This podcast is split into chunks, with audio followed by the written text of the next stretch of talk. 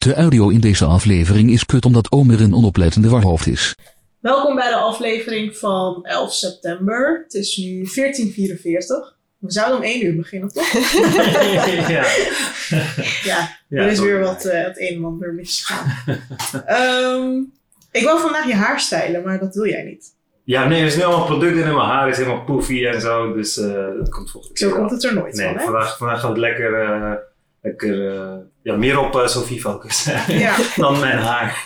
ja, misschien is het jullie al opgevallen. We hebben vandaag onze eerste gast. Of nou ja, we hebben één keer eerder een gast gehad, maar dat was Oh niet ja, in dat is beeld. niet dat, Marijn. Over vaccins en zo. Nou, gelukkig zijn we die eh, onderwerpen al lang voorbij. Tenminste, ik weet het niet hoor. Dit najaar komt het denk ik wel weer. Nou, we gaan het zien. Iedereen heeft het er weer over. Maar Ja. welkom. Dankjewel. En ik heb sowieso veel meer gasten geregeld. Dus ik ben echt enthousiast over dat we vanaf nu elke week een gast hebben. Ja. Ja, en ik hoop dat alles goed gaat met de audio en weet ik veel wat. ja, komt wel goed. Al onze gasten komen er ook achter wat voor autische eh, operatie dit allemaal is. Dus Ja. ja, ja ik hoop dat ze het allemaal begrijpen. Komt goed. Hé, hey, maar Sophie, wil jij je even kort voorstellen anders? Eh, zeker. Eh, ik ben Sophie. En ehm, volgens mij hebben jullie me uitgenodigd omdat ik redacteur ben. Ja, zeker. Ik ben ook jouw redacteur. Ja. Ehm, ja. En eh, daar wil ik graag over praten. ja, daar gaan we het ook eh, over hebben. En ik had jou nog gevraagd, van, wil jij ook met andere onderwerpen meepraten? Dat vond je wel leuk. Want je bent ook nog eh, vaste luisteraar van ons natuurlijk. Zeker. En wat vind je eigenlijk zo leuk aan onze podcast? Waarom heb je tot nu toe alles geluisterd? Nou, ik vind het heel leuk dat jullie gewoon lekker babbelen en over van alles praten. En eruit gooien wat jullie eruit willen gooien. Ehm, dus het, het komt heel erg eh, oprecht en echt over. Dus het is helemaal niet gemaakt. Dat vind ik er echt heel erg leuk aan. En ja, je leert er ook wel elke keer weer iets van. Dus dat is ook eh, Ja. Oké. Daarom Ben luister ik het niet eens met Umme? Ja, natuurlijk. zeker. ik ben het zo vaak niet eens met mezelf. Laat staan andere mensen. Oh, met jezelf? Ja, want soms, soms zeg ik iets in de podcast, want dan is het gewoon. Zeg, ik heb me daar heel erg aan gestoord. Want soms kijk je wel eens podcast en dan heb ik kritiek op de persoon. Mhm. Heb ik dan heel erg vaak. Van, oh, dat je beter moet uitleggen of weet ik veel wat. Maar het is helemaal niet voorbereid. Dus je bent gewoon, wij zijn gewoon aan het praten alsof ik met vrienden praat. En dan hou je niet rekening, als je er even in doorgaat, weet je. Als je even in het gesprek zit, hou je er niet rekening mee dat duizenden mensen, weet je, er ook naar luisteren. En dan als ik het terugluister, denk ik van, oh, dat had ik eigenlijk anders moeten verwoorden. En dan kan ik al bedenken wat voor kritiek mensen daarop gaan hebben. Ja. En waarom mensen dat zeg maar zouden... En het is echt kut als die kritiek ook echt komt. Wat je al Ja, verwacht ja, ja, want dan heb je het al voorspeld. Dan denk ik van, fuck, als ik het over kon doen, dan had ik, eh, had ik wel Ja. wat anders gezegd. Maar jij doet de edit, dus je kan altijd nog knippen. Ja, maar dat wil ik dan dus ook niet. Want Ja, anders, want ik, ik denk ook, elke keer als er dus zo'n cut is, dan denk ik ook van... ik gaan mensen een zien. paranoïde, weet je, doordenker ben. Denk ik van, oh, dan gaan mensen helemaal denken van, oh, maar wat hebben ze eruit geknipt? Dan gaan ze hun eigen verhalen maken in hun hoofd. Van, dit heeft hij waarschijnlijk gezegd, of weet ik veel wat. Ja. Weet je, dus dan, eh, ik laat het gewoon. Maar ik vind het ook goed, want eh, je, je kan die fouten gewoon ook, eh, weet je, onder ogen zien. En het in de volgende aflevering erover hebben. Ja. En ja, daar leren mensen van. Ik zie, ik zie te weinig mensen die durven om eh, gewoon fouten te maken. Ja. Gewoon nou ja, of om op je mening terug te komen. ja, ja, precies. Of, precies. of, of die te veranderen. Ja. Ja, ja, ja. ja, en ik vind dat niet erg, weet je. Want eh, ik vind mezelf sowieso eh, best wel dom op heel veel vlakken. Wanneer ik sommige... Ja, want ik, ik zeg wel eens, je moet niet over onderwerpen praten waar je geen verstand van hebt. Maar ik praat over zoveel onderwerpen in de podcast waar ik geen verstand van heb. Dus dan denk ik van, ja, dit is gewoon hypocriet. ja. Dus, eh, Want jij had mij volgens mij geappt dat eh, wat hij zei over kleding, dat dat niet helemaal waar is van de vorige keer. Nee, want ik bedoel, ik begrijp je punt wel. En ik denk ook wel dat je Zeker eh, eh, veel en vooral betaalt voor het merk als je voor een merk betaalt. mm. Maar je hebt nog wel een soort verschil tussen of je eh 100% katoen hebt of cashmere of zijde. En Ja. sommige stoffen zijn wel duurder dan andere stoffen. Ja. Eh, Ja, ik, ik denk alsnog dat 90% voor het merk is, maar... Dat, Ja, bij ons in de ja. groep zeiden ze dus, eh, had je een paar mensen die dus veel eh, thrift shoppen en zo, dat ze eh, vintage kleding kopen. Ja. En je gewoon iets, iets van spijkerstof hebt uit de 90s, wat gewoon heel lang meegaat. Dus Mhm. Tegenwoordig is de prijs-kwaliteit verhouding is veel meer ja, merkgericht dan echt eh, dat je betaalt voor kwaliteit. Want vroeger was die prijs eh increase veel meer, veel meer de ambacht ook, denk ik. Mhm. En langzamerhand is dat gewoon overgegaan op de naam, als het ware. En dan staat de naam synoniem voor kwaliteit. En dan hoef je eigenlijk niet eens meer echt kwaliteit te leveren of zo. Ja. Dus ehm, ja. Gisteren zei een meisje nog, die had die eh, schoenen aan van Kanye West, die Yeezys, die Mhm. ook helemaal van plastic zijn gemaakt. Die zijn 500, 600 euro. En ze zei van, ja, het is echt slechte kwaliteit. Maar Crocs, dit zijn veel betere kwaliteit. Hm. Ja, en Oh, maar Crocs die gaten erin. ja, en Crocs is vele malen goedkoper. Dan denk ik van, ja, dat zou zomaar waar kunnen zijn. Want het is gewoon gegoten plastic, Ja, als het ware, weet je. maar ook die Balenciaga schoenen die heel duur zijn, die zijn gewoon van sokmateriaal gemaakt. Ja, ja. Ja, dus zeker, er bestaat kwalitatief eh, materiaal. Maar ik heb ook het idee dat echt rijke mensen eh, daar meer verstand van hebben, van wat is Mhm. kwalitatief. En Ja. dat de mensen die er echt voor moeten sparen, het puur voor de naam doen. Want dan is het meer statusgericht, zeg maar. Ja. En iemand vroeg ook, kunnen jullie niet bij ehm, zeg maar, merkkleding kijken van hoeveel procent gaat er naar dit en hoeveel procent gaat er naar de ambacht. Het- Er zouden misschien studies over bestaan, ik weet het niet. Ik Ja. heb daar niet eh, misschien kunnen we daar een keer een cursusje over voorbereiden. Of zo'n Ja, ik kan wel kijken of daar data in bestaat, dan kunnen we daar naar kijken. Dat is wel Ja. een idee. En vorige keer hadden we het heel uitgebreid over de Koran gehad. En iemand vroeg ook, kunnen jullie niet de Bijbel een keer, die banken? Ik weet heel weinig over de Bijbel. Ja. Ik weet alleen dat er een vers is die gaat over dat eh, ze lusten naar zijn penis die zo groot was als dat van een ezel of zo. Er is zo'n vers. Echt? Ja. En vroeger, als ik, toen ik zo'n troll was, atheïstische troll was op het internet, als christenen dan zo'n vers gingen zetten, dan ging ik die vers zetten, want alleen de, de cijfers, zeg maar, de vers, de locatie. En dan moesten ze het opzoeken en dan gingen ze dat lezen. Toen dacht ik, ah, dat is echt een troll. ja. Een soort eh, theologische, weet je, eh, alsof je een dik hebt getekend. Dus dat gaan we gewoon niet doen. Ja. Moeten ze helaas teleurstellen. Ja, ik wil daar sowieso niet heel erg veel in duiken. Want ik had ook in de Ja. groep eh, gezien, in de Telegram groep, dat mensen zeiden van... Ja, kijk, het is niet voor iedereen eh, dat ze een wetenschappelijke onderbouwing zoeken voor het geloof. Ja. En ik probeer het geloof ook niet te ontkrachten. Ik probeerde gewoon de Ja. wetenschappelijke argumenten voor het Ja, maar ik vond dat onzin. Een paar mensen zeiden inderdaad in de groep van ja, eh, jullie doen alsof er maar één type moslim zijn en zo, maar dat doen we helemaal niet. Ja, Wij hebben het gewoon over onze ervaring. Dus wij ervaren mensen die beweren dat het wetenschappelijk is, dus daar gaan we op in. Ja. En eh, natuurlijk is er heel veel diversiteit. Maar ja, Ja. dat, nee, ik heb nog gezegd dat hele strenge moslims, zeg maar echt, echt praktiserende moslims, ook eh, hun, hun, hun eh, overtuiging niet zoeken in die wetenschappelijke argumenten, weet je. ja. Maar wat, wat vind je dan van bijbelstudies? Ik bedoel, daar zijn ze wel bezig met wetenschappelijk bewijs. Bijvoorbeeld, Jezus heeft bestaan. Dat is nu wetenschappelijk Ja, bewezen. Dat ja. dat daadwerkelijk een figuur Ja. was die heeft bestaan. Ja, kijk, dat soort dingen zou je wel kunnen bewijzen, maar dan er is ook een deel dat dan probeert. ehm, er is bijvoorbeeld ooit zijn er houtfragmenten gevonden op, eh, de- op de Araratberg, volgens mij. Dat is in Mhm. Turkije. En dat is dan door allemaal christelijke wetenschappers gelinkt aan. Oh, dit zijn overblijfselen van de Ark van Noah en dat soort dingen. Oh. Dus je hebt ook dat deel dat ze dan wetenschappen proberen te gebruiken om Ja. te bewijzen. Of hoe de, de, zee- de, de zee heeft kunnen splitsen en dat soort dingen. Dus dat vind ik dan wel weer jammer. Dus dan gaat het heel erg ergens naartoe die, welke je niet, eh, iets waar, wat je niet wetenschappelijk kan bewijzen. Maar dingen zoals het bestaan van Jezus, ja, dat, eh, dat eh, is voor mij wel belangrijke informatie, denk ik, om te onderzoeken. Maar ik heb echt het gevoel dat ehm, christenen eigenlijk precies hetzelfde doen, zoals moslims. Want in Amerika, als, vooral als je kijkt naar Amerika, want daar heb je gewoon musea waar ze dan zeg maar, mensen en dinosaurussen naast elkaar hebben lopen. Want die leefden natuurlijk samen. Hmm. En niet, weet je, 200 miljoen jaar van elkaar af.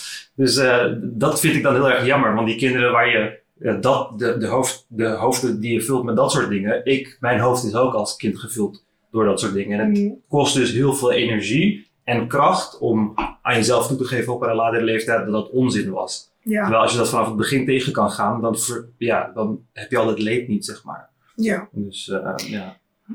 Maar dat is toch onmogelijk? Ja, ja, ja, ik- ja, maar ik denk ook dat het vanaf, vanaf, vanuit school af moet er meer... Ik zou het echt leuk vinden als er zo'n soort van religion studies was op school, waarbij je gewoon alle religies breed aanpakt en naar de connecties tussen de verschillende religies kijkt. Dat, maar dat heb je wel bij bijbelstudies. Ja, ja doen ze wel bij Bijbelstudies, niet alleen gericht op... eh, kijk zo naar de oorsprongen, want het is toch Ja, vooral zeker. Abrahamistisch. Het gaat toch niet verder dan dat... Kijken toch niet naar bijvoorbeeld, eh, ik weet niet, Babylonische geloven, waar dan eh, aspecten van zijn overgenomen of zo. Nou, volgens dat- mij, dat, ja, dat weet ik niet helemaal zeker. Maar volgens mij gaan ze wel dieper op, op al die dingen in hoor. Ja, Ik vraag me dus altijd af wat je leert bij die studies. Want je hebt op de VU heb je nu een imamopleiding. En je hebt ook islamologie. ja. Dan denk ik van ja, wat leer je daar? Maar je hebt ook bijvoorbeeld Arabische taal- en letterkunde. En je hebt religiewetenschappen met weer een specialisatietak islam. Maar je hebt ook bijvoorbeeld met christelijke dingen inderdaad. Je hebt dan theologie, maar je hebt ook bijbelstudies. Het is, Ja. ja, ik weet niet wat precies het Ik vind dat je dat is. soort dingen helemaal door moet trekken. Zodat de absurditeit ervan duidelijk wordt. Dus ik wil dan ook een, weet je, eh, satanologie, zeg maar. Dat je satanisme kan onderzoeken. Ja, en de, ehm, wat heb je nog meer? De, wat, die Tom Cruise cult, eh Eh, Scientology. Scientology, Dat ja. je Scientologie ook kan studeren, weet je. Mm. Laat, laten we dat ook allemaal doorvoeren. Gewoon alles dan- wat fictie is, kan je studeren. Ja, ja, natuurlijk. Harry Potter. Waarom niet? Waarom niet, weet je? Ik bedoel, als over 200 jaar de, de, de, de, de betekenis van Harry Potter verloren gaat, of het feit dat het niet waar is verloren gaat en mensen er religie in starten, ja, dan kun je dat soort opleidingen waarschijnlijk ook wel verwachten. Want dat is gewoon uiteindelijk wat er gebeurt. Maar eh, ja, ik vind het... eh, ik vind het vrij absurd dat het gewoon op de universiteit gebeurt, zeg maar. Ja, maar het is zeg maar, het heeft miljoenen, miljarden aanhangers. Dat is denk ik het Ja, Harry. Potter heeft ook miljoenen miljarden lezers, dus... Nee, maar ja. geen aanbieders. Mensen maken fucking fanfiction over Harry Potter, weet je. Complete lore verzinnen erbij. Ik, ik snap niet goed wat je bedoelt. Want ik heb bijvoorbeeld best wel wat vakken bij bijbelstudies gevolgd. Mhm. Waarom? Weet ik, nou dat weet ik eigenlijk wel. Maar gewoon omdat ik inderdaad me ook afvroeg, ja, wat gebeurt daar dan? En toch om de, ja, bepaalde waarden en normen of zo, of, of, of verhalen, hè, de betekenis daarvan te leren. Je kan toch op zich geloven, ook op een wetenschappelijke manier, of dat nou zeg maar, ehm, dat je een tekst benadert. eh, kijk, de Bijbel is ook, eh, en de Koran, dat zijn allemaal teksten, die kun je Ja. toch op verschillende manieren wetenschappelijk onderzoeken. Daar is toch niks mis mee? Ja, maar eh, wel als, als, als, als de fundering is dat je wilt vasthouden aan het idee dat het juist is, zeg maar. Maar dat gebeurt daar niet hoor. Nee, gebeurt dat niet? Nee. Oké. Ja, dan heb ik er op zich geen problemen mee. Ik heb er alleen problemen mee als je, je bent moslim en je wilt onderzoeken waarom de islam juist is. Niet of het juist is, maar waarom het juist is, bijvoorbeeld, weet je. Mm. Dus dan... en dat Ja, ja, maar dat, dat gebeurt denk ik niet, voor zover ik weet, op Ja, een op universiteit. Maar gebeurt- islamopleidingen dan ook niet. ja, dat, dat, daar heb ik echt geen verstand van. eh, Misschien als een luisteraar iets weet erover. Ja. Ja, want dan, kan- dan komt er bias in kijken en dan is het natuurlijk niet wetenschappelijk meer. Maar als je daar, de, de, als je dat gewoon... eh, Nee, maar de, de mensen die aan de VU en de UvA en eh, dat ja, soort... dus ik denk niet dat daar allemaal streng christelijke zitten die Ja, maar je hebt wel een imamopleiding. Ja. Ja, oké, maar dat is, ja. ook weer een, dat, is weer een andere, dat is ook weer een ander soort opleiding. Ja. Ja, Eh, heb daar een dominee-opleiding? Ja, tuurlijk. Ja, ook nog niet Aan de. VU volgens mij. Oh, damn. Ja. Ja. Maar tegenwoordig heb je zoveel opleidingen. Dus je bent universitair geschoold als je dominee bent. Ja. Dat is heel gek. En wat heb je dan geleerd op universitair niveau? Weet je? Moet je dan ook natuurkunde en weet ik veel wat allemaal? Moet je, moet je allemaal verschillende vakken kennen? Ja, ik vraag me allemaal, dus eh, af. Ja. Ja, ik weet het niet. Ik weet het. Misschien moeten we ooit iemand uitnodigen die, eh, weet je, iemand... Zo'n eh, imamopleiding. Ja, die zo'n opleiding doet. Dat lijkt me wel interessant. Op zich is het ook alweer hoopvol, toch? Dat, dat je aan de universiteit dat kunt studeren, zodat je in ieder geval goede Ja, mensen hebt die dat vervolgens overbrengen in de kerk Ja, of de... 100%. Ik denk, kijk, ik heb sowieso een enorm negatieve kijk op alle religies. En ik ben gewoon een hater-ass bitch wanneer het komt op religies. Mhm. Dus mijn bias daarin is sowieso duidelijk. Maar eh, da- daarom, ik, denk, ik wil er ook een helderder beeld van, zodat ik ook eh, het wat meer begrijp. Want eh, wat jij zegt, ik had daar helemaal geen idee van. Voor mij is Bible Studies gewoon, in mijn hoofd is dat gewoon van eh, onderzoeken waarom de Bijbel correct is. En eh, ik cringe Nee, dan als ik, eh, als ik eh, wetenschap daarmee hoor komen. Dus dan heb ik gewoon een aversie daartegen. Ja. Ik begrijp dan ook dat ik het helemaal niet ken. Dus het is onbekend voor mij. Dus het zal wel interessant zijn om eh, eh, met zo iemand te spreken misschien. Ja, je hebt dus ook de Islamitische Hogeschool in Rotterdam. Dat is Mhm. de enige in Nederland. En die is een paar keer in het nieuws gekomen, bijvoorbeeld op Geen Stijl en zo. Omdat ze dan bijvoorbeeld foto's hebben met die mannelijke docent en die vrouwelijke. En dan hebben ze die vrouwgezichten allemaal geblurred en zo, weet je wel. zo Sorry. komt dat dan op Geen Stijl.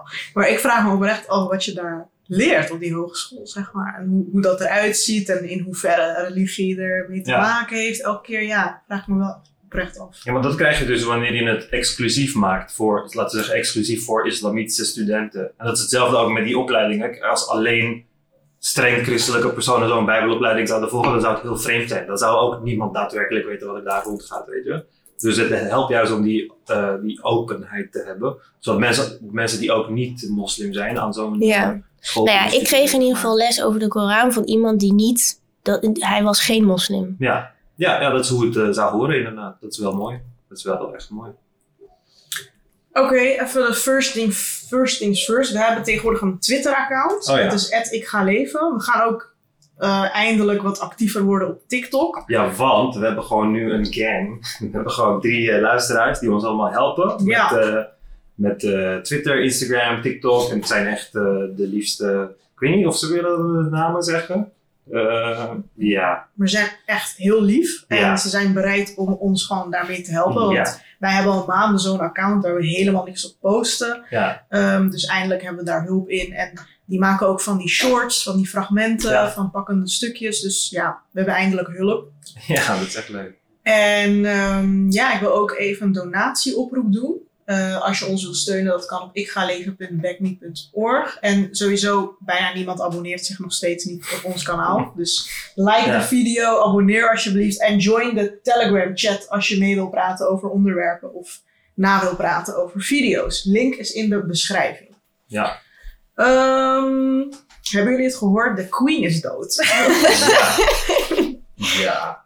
Maar ze ging dood op de dag dat ik mijn project ging uitbrengen. ja, Oké, Oh, nee. Dus ik, ik, ik, ik schuif het met je wormen, toch? Ja, maar dus, ze heeft 96 jaar volgehouden. En gewoon op de dag dat ik mijn project uitbreng, denk ik van ja, ja, dit is het juiste moment.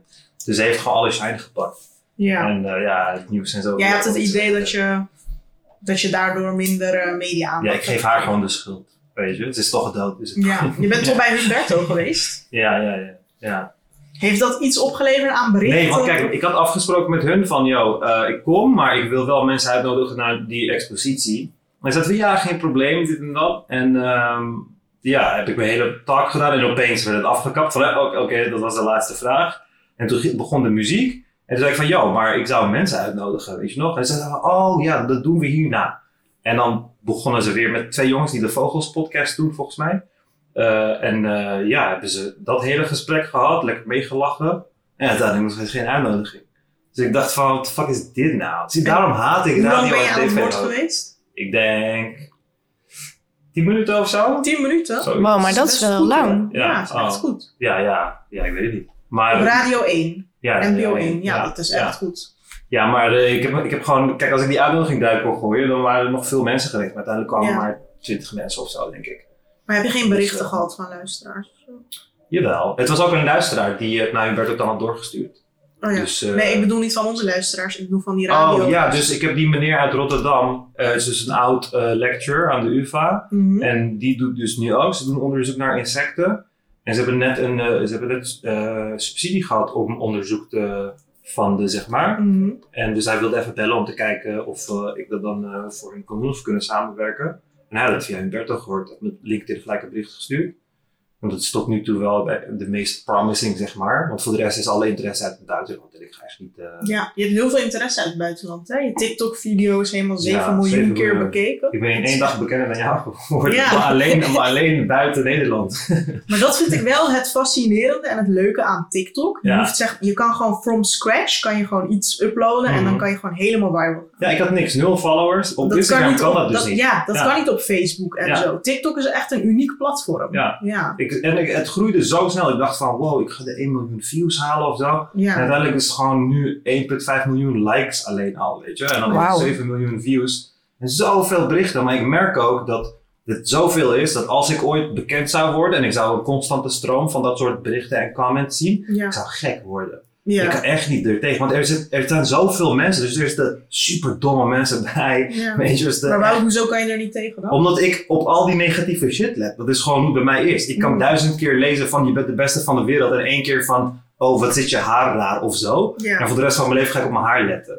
Weet maar dat is toch raar? Ja, nee, maar dat is gewoon wat er is. Het is gewoon omdat je als kind zo eh, onzeker wordt gemaakt door je ouders en zo. Bij ons, bij, bij, bij ons thuis was het, een, zon, was het eh, een zonde om trots te zijn op jezelf. Zeg maar. Ja. Trots te vertonen was een zonde. Dat werd altijd, altijd neergehaald. Hoogmoed. Ja. Dus dat krijg je dan, weet je. En eh, ja, ik merkte echt van, oké, als, als eh, de podcast ooit groot wordt, ga ik echt de comments nooit meer lezen. Want dat is nu ook zo. Onder al die positieve comments reageer ik niet. Maar oh wee, als iemand eh, iets zegt, dan schrijf ik wel... ja. Dus, Ja. maar ja, dat moet ik gewoon een beetje, dat moet ik gewoon een beetje aan wennen of zo, denk ik. Ik weet het niet. Ja. Ah joh, maak je niet zo druk. Eh. Zit jij trouwens op TikTok? Nee. Nee, ik ook nog niet. Nee, ik zou dat ook niet doen. We moeten er een keer aan geloven. Ik zou dat ook niet doen. Ja, het is echt uh, vergif. Iedereen die ik ken zit er wel op. En dan krijg ik de hele dag die video's doorgestuurd en zo. Maar wat, ik zou niet weten wat ik daarop zou moeten zetten. Ja, Nee, je maar de meeste mensen zetten, kan niks. Die ook kijken gewoon naar dingen. Ja, oké, oké. Ja. Nou, dat Ja. doe ik ook niet. Maar ja. het zijn, dit zijn allemaal experimenten die je aan het doen bent. Hè? Want we weten niet wat het effect is van alle jongeren, die, alle kinderen die nu op TikTok zitten. Wat veel eh, verslavender is dan de dingen die wij in onze tijd hadden. Weet je, was veel Ja, Arjen Lubach had er een item over, Ja. maar ik heb hem niet gekeken. Ja. Heb jij hem gekeken? ja, ik heb hem eh, wel gekeken. Wat zegt hij erover dan? Hij had over de data, eh, de hoeveelheid data die ze dus over je opslaan. Toen liet die fragmenten zien dat ze mensen op straat interviewen, kinderen op straat. En dat iedereen gewoon zegt van ja, het boeit me niet. Facebook, Instagram en zo doen het ook. En dat is ook zo. Alleen het is gewoon, één is China. Je je wilt gewoon liever dat Amerika je data heeft dan China. Ja, maar natuurlijk. Dus Daar hebben we het nog over gehad met Ja. Joe Rogan die dat zei. Ja, precies. Dus kijk eens, de hoeveelheid informatie die ze van je. ehm, want het is zelfs dat als je binnen de app naar een andere website gaat, dus dan opent zich zeg maar een webbrowser binnen de app, dan weten ze ook wat jij in die webbrowser doet als het Mhm. ware. Dus als jij vanuit die app naar, weet ik veel, En wat kunnen ze met die info dan? Ja, eigenlijk gebruik je die info alleen maar voor adverteren. Want Ja. dat is Ja, gewoon waar je geld aan voor- verdient. Weet Ja. je, maar kijk, in Amerika heb je allemaal regels eh, die de, de data van eh, eh, burgers beschermt en de EU ook. Ja. Maar TikTok, al die data worden opgeslagen in China. Weet je, en ja, diezelfde regels heb je niet in China. ja. Dus daar maken mensen zich zorgen om. En ja, je kan het ook gebruiken om allemaal manipulatie uit te voeren. Want je kan gewoon in tijden van, weet je, als er tensions zouden zijn tussen China en het Westen, kun je gewoon het gebruiken als propaganda ehm, machine, als het ware, denk ik. Hm. Want die verschillen zie je dus ook. In Europa is TikTok heel erg ehm, eh, gewoon onserieuze dingen, gewoon domme dingen als het ware. En in China is het heel erg van hoe bouw je dit? Hoe fix je dit? Hoe kook je dat? Ja. Hm. Dus ehm, ja, ik weet niet of dat allemaal geregeld is of dat het gewoon een directe reflectie is van de mens. Want jij creëert je eigen algoritme, weet je. Hetgeen waar jij, waar, het filmpje waarbij jij pauzeert om te kijken, dat, dat bouwt gewoon jouw algoritme. Dus misschien is- komt het gewoon omdat wij dommer zijn dan Aziaten of zo. Maar, ja, eh, of ja. gewoon omdat zij meer vrijheid hebben, toch? Ja, maar ik herken mezelf daar niet in. Want ik, ik, heb, ik, heb, eh, ik volg vooral educatieve dingen. Dan, weet je, science educators op TikTok. En dan heb ik eh, dat soort dingen. mensen volgen gewoon billen. Ja, maar daarom, je hoeft maar één, je hoeft maar, want je scrolt zo. En ze kijken gewoon naar hoe lang je naar het filmpje kijkt voordat je naar het volgende scrolt. Ja. En er hoeft maar een beeld te komen en ik hoef alleen maar twee seconden langer te kijken. En ik krijg alleen maar meer beelden voorgesteld. Dan is je hele algoritme verpest. Gewoon in één Ja. keer. ja. Maar het is gewoon hele primitieve lokdingetjes, weet je. Eten, interessante dingen en gewoon pillen. Dat is het Je gewoon. hebt hier een documentaire over op Netflix. Social Dilemma of zo. Hmm. Daar hebben allemaal ex-medewerkers van Google en Facebook en zo. En die Ja. zeggen dus van... Die hebben allemaal door ethische bezwaren zijn ze daar weggegaan. En die zeggen ook van je creëert zoveel polarisatie. Ja, Heb ik dit verteld in de podcast? ik weet het niet. Ik weet het ook niet meer. Maar ehm, dat je daardoor, iedereen zit zeg maar in zijn eigen wereld door die algoritme. En dan denk je, als je zeg maar je, met je buurman praat, denk je van, hé, in welke wereld leef jij, weet je wel? Ja. En dat gevoel heb ik ook soms bij mensen. Ja. En dat komt dus door het algoritme. Hmm. En zo ga je dus echt een super gepolariseerde samenleving krijgen, waarbij er niet echt meer binding is. Omdat Ja. iedereen in zijn eigen, ja, Arjen Lubach noemde het fabeltjesfuik. Dat is echt een hele goede video. Oh, een luisteraar stuurde me zo'n bericht daarover. Of we het konden hebben over 9-11. Omdat de meeste complot, eh, omdat de meeste wappies, zeg maar, beginnen bij 9-11. Ja, Als je begint met 9-11 video's kijken op YouTube, dan beginnen de suggesties over weet ik veel wat. En dan eindig je bij de platte aarde en zo. Je. Dus als je te veel laat meeslepen, dan. eh, ja, dus ik zie het positieve erin. Want als je naar educatieve dingen gaat zoeken, dan krijg je daar suggesties voor. Maar ja, je hoeft maar één keer de fout te maken en niet al te kritisch te zijn. En je valt er gewoon voor. Maar daarom, het, het zou echt vanuit scholen, zou je gewoon, dat kinderen gewoon bewapend moeten worden, als het ware. Tegen de trucjes die. Ja, Maar er zou toch ook eigenlijk gewoon regelgeving moeten komen Ja, daarover. Vooral op het gebied van kinderen. Ja, en, Vooral en ook met hoeveel geld er verdiend wordt Hmm. aan... Ja, volgens mij 70% van Google's inkomsten is eh, advertentie. En Ja. adverteren. Zelfs met Facebook. Weet je, dat is, dat is gewoon waar ze het voor doen. Maar 9-11, daar zijn heel veel complotten over. Ja, Hoe komt dat? Ik had zelfs op de middelbare school in 6 VWO uh, nota bene had ik een, eh, leerling, een klasgenoot die daar een presentatie over gaf. Echt? Waarom 9-11 eh, Ja, niet waar was. Serieus? Ja. Hij kreeg ook nog een 8, omdat hij echt best wel overtuigend was. serieus. Jezus. Ja. Ja. Ja. Het is gewoon met alle grote events. Grote en complicated events, daar kun je gewoon dingen op verzinnen. En, uh, ik bedoel, Ja, maar ik geloofde het ook toen hij het eh, Ik zei. geloof het ook hoor. Ik was vroeger ook een conspiracy nut en ik dacht 9-11, dat is sowieso een inside job. Maar ik was 15. Ja. Ik was 15, ik vond mezelf heel slim. Ik had toegang tot het internet. Dat was het enige wat er was. Ja, ik Weet ook niet of wat ervan waar is. Hè. Ze zeggen van ja, die ene toren die is niet ingestort. Of ik Ja, ja, maar ik heb alles gehoord. Zelfs van dat de vliegtuigen hologrammen waren of de vliegtuigen waren leeg. Ja, dat gaat weer te ver. Want hoe hebben ze de paspoorten teruggevonden en weet ik veel wat allemaal. Dus het, is, het komt, er komt heel veel bij kijken. Maar eh, ja, ik weet niet. Ik vind de meeste argumenten heel, heel vreemd. Wil je daar een aflevering over maken? Ja, kunnen we wel doen. Ken jij die? eh, Ja, ja dat, is waar bij ben, dat, is, dat, dat is waarbij het begon, zeg maar. Want vroeger had je alleen echt 9-11. En voor de rest was het allemaal hele obscure dingen. Cryptozoologie of zo. Of Illuminati. bepaalde dieren bestonden. Ja, dat soort dingen. Nou ja, complottheorieën zijn wel echt eeuwenoud, toch? Ja, ja, maar ik bedoel echt die eh, traction kregen op het internet. Ah, zo. Ja. Ja. Want ik weet het niet. Ik weet, ik weet, ik, ik, tenminste, ja, ik ben ook niet zo erg, heel erg oud. Maar ik ken ze echt puur van het, eh, van het internet. En pas op een latere leeftijd kwam ik erachter van, oh ja, vroeger had je ook gewoon complottheorieën. Of je had gewoon urban legends, weet je. Ik had laatst een meme gezien van, ehm, dat iemand schreef zo van, hé, hey, maar wat deden jullie vroeger? Hoe kwamen jullie aan informatie als er geen, eh, toen er geen internet vro- eh, was vroeger? En dan was het gewoon van, ja, je vroeg het aan je tante en ze zei iets wat bullshit was. En dat droeg je dan voor de rest van je leven. En dan ging je gewoon doorbrengen aan andere mensen. En dat was ook altijd zo. Ja. Weet je, je vroeg het gewoon aan je oom of iemand die je kent die slim is. Van, hé, hey, wat is dit? Nou, verzonnen ze gewoon wat. Ja. Ja. En dan ging dat gewoon mee met de hele, hele populatie zo. En eh, ja, nu zou je denken dat we het allemaal fact-checken en dat we het allemaal beter weten. Maar het lijkt alleen maar alsof het prominenter is geworden. Over Queen Elizabeth waren er een soort van twee kampen. Er zijn ook hier helemaal columns over geschreven en zo. Fuck haar. Een soort van, ene kamp was zo van, oh het is zielig en laat ik het op mijn Instagram delen. Ik had echt het gevoel alsof Peter R. de Vries weer dood was. Iedereen Ja. deelde het en weet je wel. En ik dacht echt van, oh ik, ik weet niet eens, weet je wel, wat ze heeft gedaan.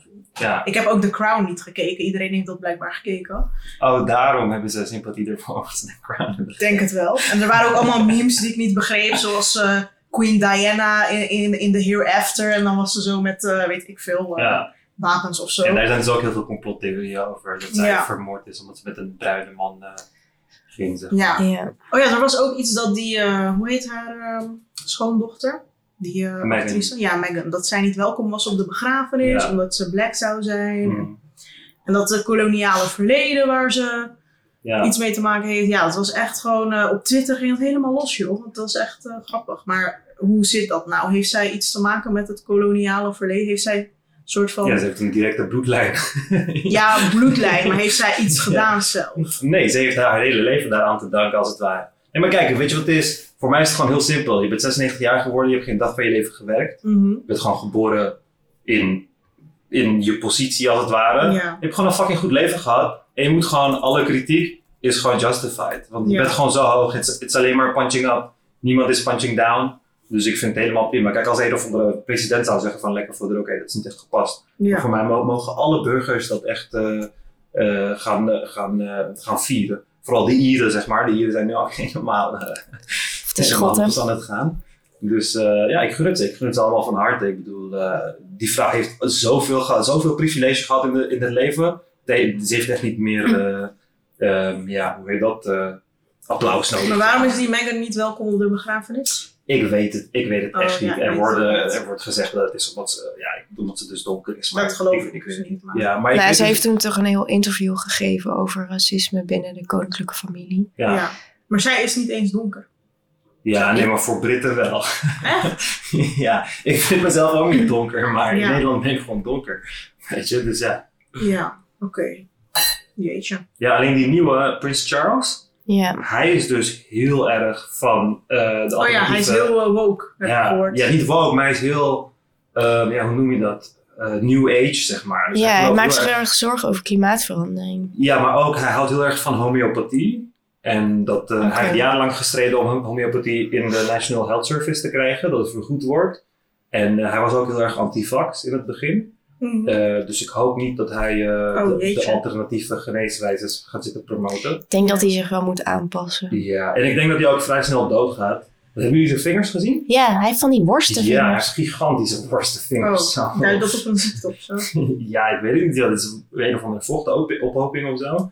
Maar eh, Ik had dus hier een discussie over met een vriend. En die zei van ja, kijk, je hebt gelijk over koningshuizen en dat ze niks doen en bla bla. Maar het is wel goed dat landen een soort van instantie hebben die er meer dan vier jaar zit. Want premiers en zo, die veranderen de hele tijd. Dan heb je een soort van vaste tussenpersonen of zo.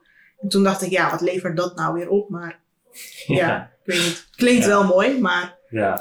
Nou ja, ik, ik verbaas me er ook wel over dat er echt vrij weinig kritische dingen kwamen eh, uit de samenleving. Dat iedereen nu helemaal zo woe.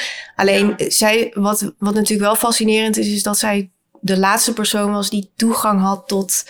Zij heeft zoveel meegemaakt. Ze heeft in een periode dat ze koning, koningin was. Dat is, dat is gigantisch wat er allemaal voorbij is gekomen. En dat Ja. is natuurlijk wel.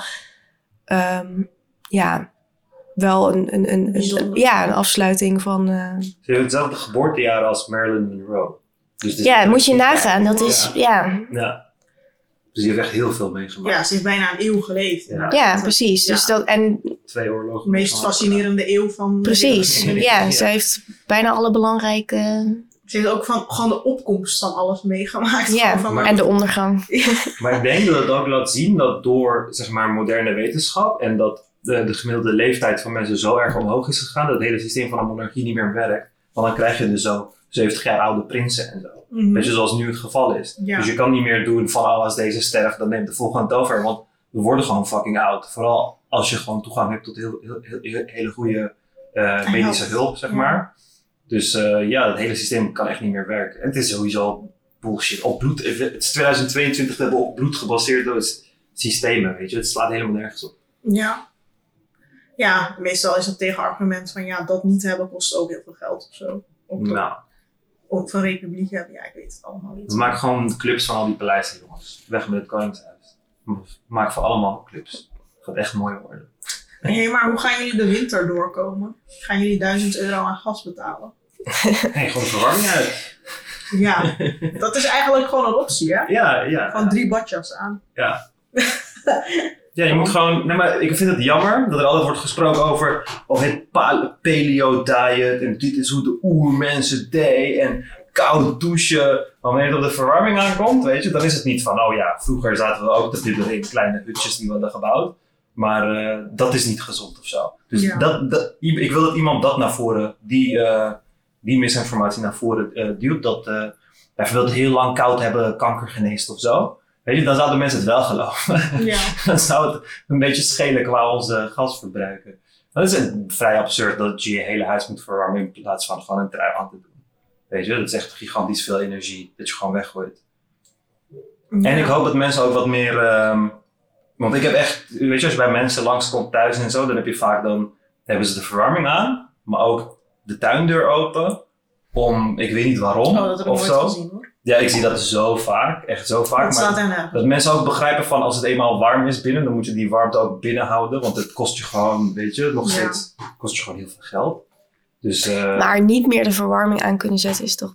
ja, dat is, fuck, dat ja. is echt... eh, ja, maar kijk, ik, ik, ik, ik hoor dus verhalen van oude Nederlanders. eh, echt, echt hele oude mensen die dus vertellen dat ze in hun studentenkamer aan de binnenkant van het glas gewoon ijs hadden in de winter, omdat er geen verwarming was en zo. Hmm. denk ik van ja, ja, laten we dat allemaal ook gewoon even voelen. Zodat we begrijpen van, hey, Maar hoezo? Ja, maar- Wij betalen het meest van heel Europa ja, aan ik weet gas. het. Ja, Dat ja. is echt absurd. Ja, dat is een hele slechte eh, ja, beleid geweest voor een eh, hele lange tijd. Maar waarom zou je dan in plaats van, zeg maar, in- jij zegt Voor van... mij gaat het niet om de gasprijs, maar voor mij gaat het gewoon dat mensen bewust zijn van eh, wat er benodigd is om, om, om die luxe. Ja, maar dan, dan heb je het toch al over mensen die het überhaupt al kunnen betalen. Ja, bedoel, dat is het de, jammer. de, de, raakt de arm. Ja, Ja, dat is het jammer En inderdaad. je gaat ook niet je kinderen pakken in eh, vijf pyjama's om... Ik bedoel, uiteindelijk moet je gewoon een soort van warm huis hebben voor je Ja. ja, ja, ja. precies. Ja, nee, ik wil mensen gewoon laten leiden zodat ze wakker worden. Maar heeft echt soms af en toe iets Ja. straks, hè? Ja, Ja, ja. die zonde, maar de hele tijd Ja. dat... eh, Ja. Ja, echt die, eh, ja, ja, klopt. In plaats van zeggen van fuck de overheid, waarom moeten we 1500 euro aan gas betalen? Ja. Terwijl België drie keer minder betaalt, terwijl ze van Oh, gas absoluut. kopen. Ja, maar daarom, ik zou ook wel dingen willen zien als dat mensen gewoon eh, de rekening niet betalen, weet je. Zoals het in Engeland dan doen zijn. YOLO. nou, dat, dat zal ook wel gebeuren, toch? ja.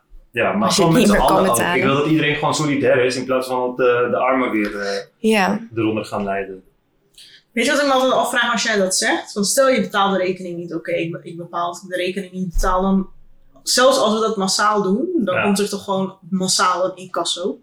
Of massaal een deurwaarde. Ja, als je het op hele grote schaal doet, is dat niet is dat Of hele grote, ja, wanneer, waar ligt die grens? Op Ja. 3 miljoen mensen of zo. Nee, ik denk dat je bij 100.000 mensen of zo een, een bedrijf al in. eh, Kijk, maar wat er ook gaat gebeuren is dat bedrijven gaan daardoor in problemen komen, de energiebedrijven. Maar dat zal de overheid dan ook forceren om eh, die industrieën. Ja, ik wil gewoon echt dat ze het fucking nationaliseren. Ze moeten die industrieën gewoon nationaliseren. En ehm, ja, eh, veel betere afspraken maken. En eh, kijken om zoveel mogelijk eh, binnenlands te produceren, weet je? Je hebt heel veel ideeën van een soort van studentenpagina's om met z'n allen duo niet terug te betalen.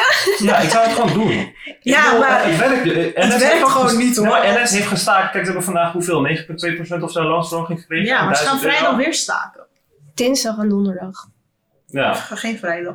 Ik las vrijdag. het werkt hoor. Ik bedoel, die, kijk, die conducteurs hebben gewoon eindelijk Ja, maar ingezien staken van... werkt wel. Ja, ze hebben eindelijk ingezien van, joh, als wij niet werken, dan ja, die komt gewoon nergens. Ja. Komt gewoon nergens. En eh, dat moet je gewoon, die, het is gewoon, het is letterlijk je eigen waarde inzien. Het is letterlijk zo'n meisje bij een abusive eh, boyfriend die haar eigen waarde niet inziet en denkt van, Ja. oh, dit verdien ik of zo. Nee, gewoon je eigen waarde inzien. Je verdient fucking veel geld voor die bedrijven.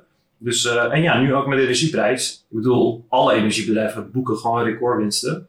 Dus, ehm Ja. ja, fok ze. Ja, Ja. Jort Kelder zei in zijn podcast, ja, maar in het coronajaar hadden ze ook 20 miljard verlies en daar heeft niemand het over, zegt hij. Had ze 20 miljard verlies? Ja, Shell, Alleen Shell. volgens mij wel. Ja. Zoiets. Ja, jammer. Dan kan de CEO eh, dit jaar in plaats van 10 miljoen waarschijnlijk maar 8 miljoen krijgen. Dat is wel echt heel sneu voor hem. Dat waarschijnlijk echt een harde winter zijn voor hem. Ja. Maar staken werkt wel. Ja, ik vraag me altijd af waarom niet meer beroepsgroepen staken, zeg maar. Mm. De Leraren. leraren inderdaad. Vraag me altijd leraren. af. Zorg. Ja, Ze verdienen echt niet zoveel. nee. Redacteuren. Niet ook staken. Ja. Ik zeg niks. Lubach had daar een item ook over bij eh, over VMBO-scholen. Dat, dat er op ze wordt neergekeken, maar dat ze relatief eigenlijk best wel meer, dat een, een schilder meer verdient dan iemand die eh, aan de universiteit heeft gestudeerd. Die heeft wel tops archeologie of zo, weet je. Ja. verdien geen reet. En dat is met veel van die eh, dingen zo. Weet je, iedereen die eh, ja, iets wilt veranderen of iets interessants wilt studeren of zo. Of mensen wilt helpen of whatever, de wereld verder wilt helpen. Je verdient geen reet. Alleen als je winst wil optimaliseren, dan verdien je echt goed. Ja. Winstoptimalisatie verdien je echt fucking goed. Maar het doet niks voor de wereld verder. En dat is Mm. jammer. Die leraren, de, de waarde die een één leraar creëert voor de economie is gigantisch. Als je dat zou berekenen, is echt gigantisch. Want je maakt van een dom persoon een slim persoon. En hoe beter jij bent, des te, des, des te eh, groter de voordelen voor de, de maatschappij en de economie gaat zijn. Van elk van die kinderen die lang zou zijn geweest. En dat verdient echt zoveel, dat, dat hoort zoveel geld te verdienen. Ja. Maar nee, laten we voetballers 20 miljoen geven of zo. Weet je? In plaats van de mensen die letterlijk onze toekomst vormen. Ja, het zijn gewoon hele rare systemen. Het is sowieso een interessant vraagstuk van waarom verdient een eh, bankmedewerker allemaal gekke bonussen Ja, en een raamzetter niet, ja, weet je wel. ja. Maar jij zei toch een keer van het hangt vanaf van hoeveel mensen het kunnen, dat werk. Ja, want dat is het. Het is, niet, het, is niet, het is niet kunnen, maar het is hoe desperate ben jij om geld te verdienen. Mm. Weet je, daar is het op gebaseerd. Kijk, bijvoorbeeld die bagagehandelaren bij KLM. Als jij zo desperate bent voor geld dat jij de hele dag eh, koffers van 20 kilo heen en weer gaat, eh, gaat, gaat gooien, ja, dan moet je heel desperate zijn. Geen mens wil dat doen. Geen enkel mens wil dat, wil dat werk doen, want het maakt, je lichaam kapot en je verdient er niks voor. Ja. Weet je, maar omdat er genoeg mensen zijn die zo desperate zijn om dat te willen doen, is die prijs zo. Als Nederland alleen bestond uit mensen die, eh, weet ik veel, universitaire opleiding hebben genoten waar je dik aan kan verdienen, dan zou je voor dat, dat baantje zou je ook een gigantisch salaris krijgen, omdat niemand hem wil doen.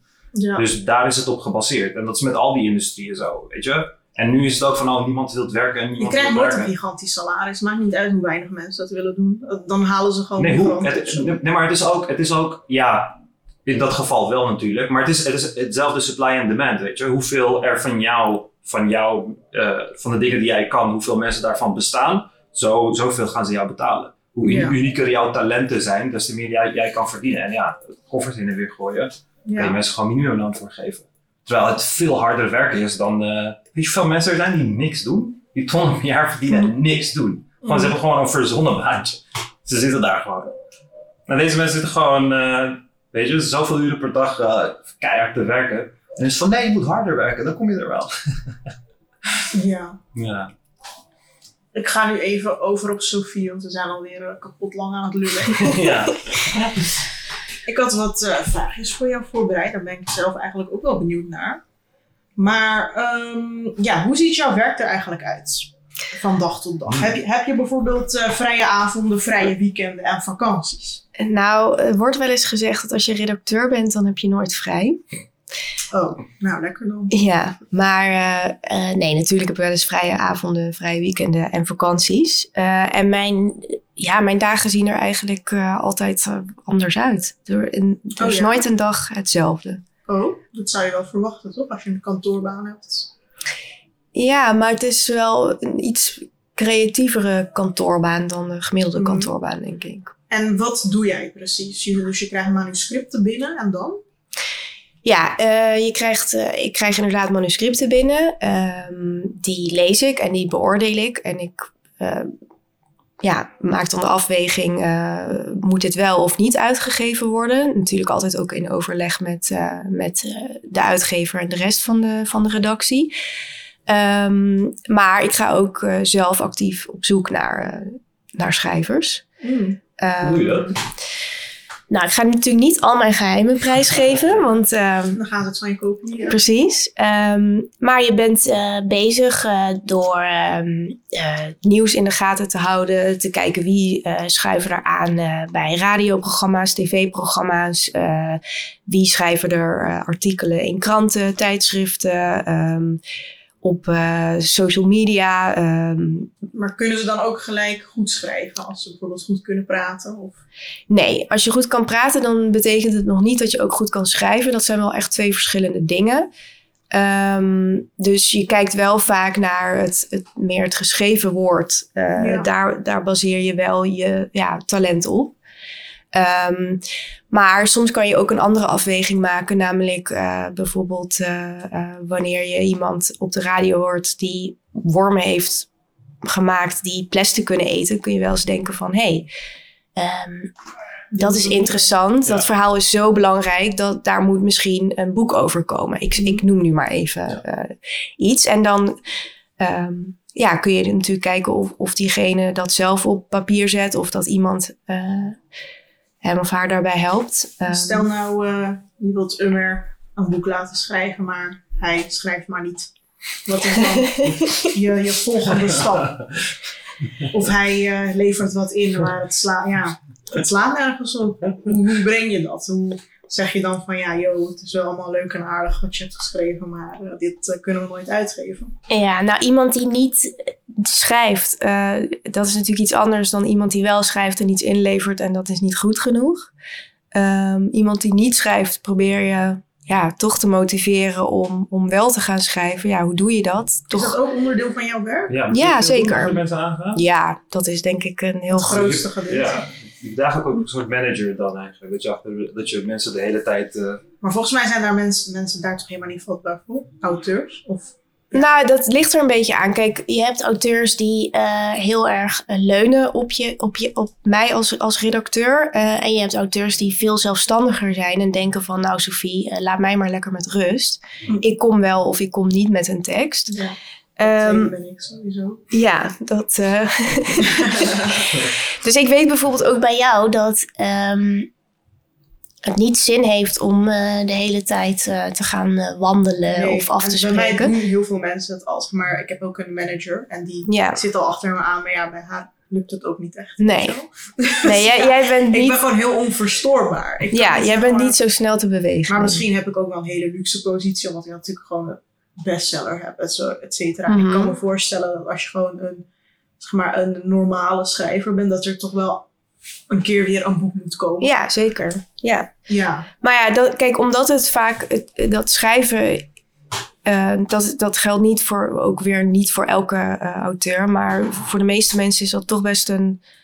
ehm, hoe zeg je dat? Ja, iets waarvoor ze van alles geven. eh, Ja. waar ze heel veel van zichzelf in stoppen. Dat ook vaak emotioneel is. En, en daarom ehm, ja, bouw je als redacteur toch wel vaak een hele intensieve bijzondere band op met je auteurs, omdat ze gewoon heel veel van hun leven en hun gevoelens en hun gedachten delen Dat met je. lees jij allemaal als eerste, ongefilterd. Ja.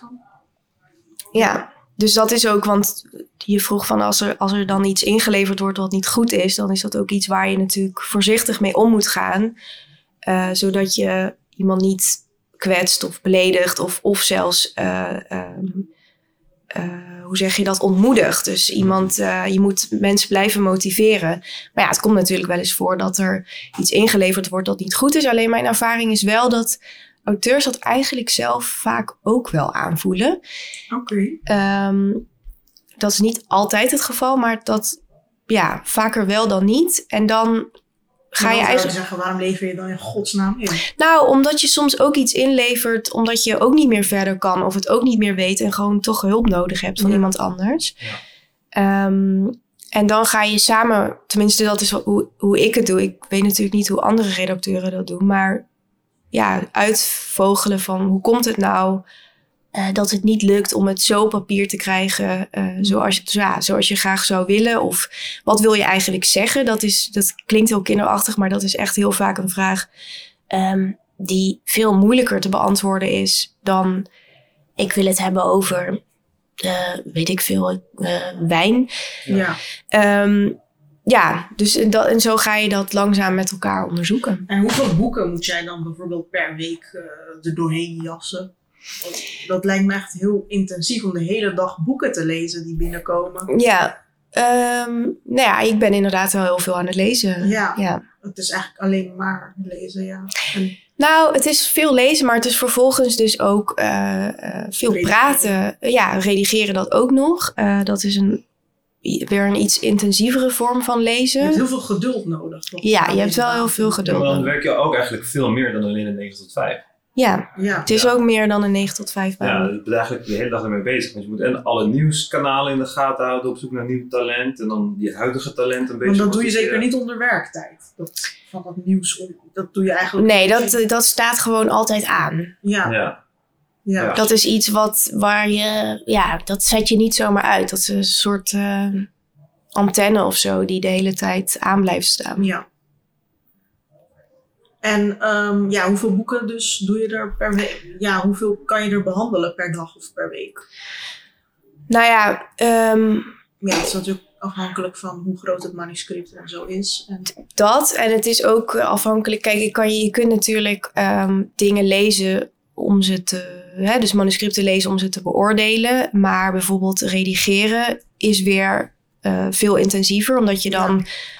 Eh, ja, goed moet nadenken over klopt deze zin, eh, klopt de- deze argumentatie of eh, zijn personages geloof, geloofwaardig, ja. al dat soort dingen. Dus dan, en dan ben, je, ben ik wel echt met een rode pen, zeg maar, correcties aan Ja, het aanbrengen. Maar ik, ik weet nog, bij mijn boek was het zo'n pak papier. Ja. En dan stonden er allemaal teksten van jou overal. Mhm. En ik vraag me dan af, kan jij daar bijvoorbeeld makkelijk een week mee bezig zijn? Of moet dat echt gewoon binnen een uur af? En, dan moet je Nee, daar kan ik zeker wel een week mee bezig Ja. zijn. Soms zelfs wel twee. en ze hebben het heel vaak over dat de werkdruk van redacteuren gewoon enorm is. Mhm.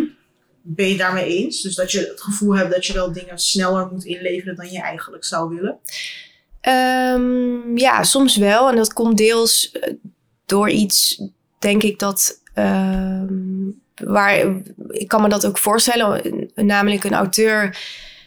Ja, veel, een boek is een, is een soort baby of een soort kindje voor, voor een auteur. Dus die wil dat je daar ook met zorg eh, mee omgaat. En dan komt er Met aandacht. met de volle Per zin. aandacht, per zin inderdaad. Maar dan, eh, die, die vergeet nog wel eens dat, dat, ja, dat er ook nog allemaal andere auteurs zijn Ja. waar, waar je aandacht aan moet besteden.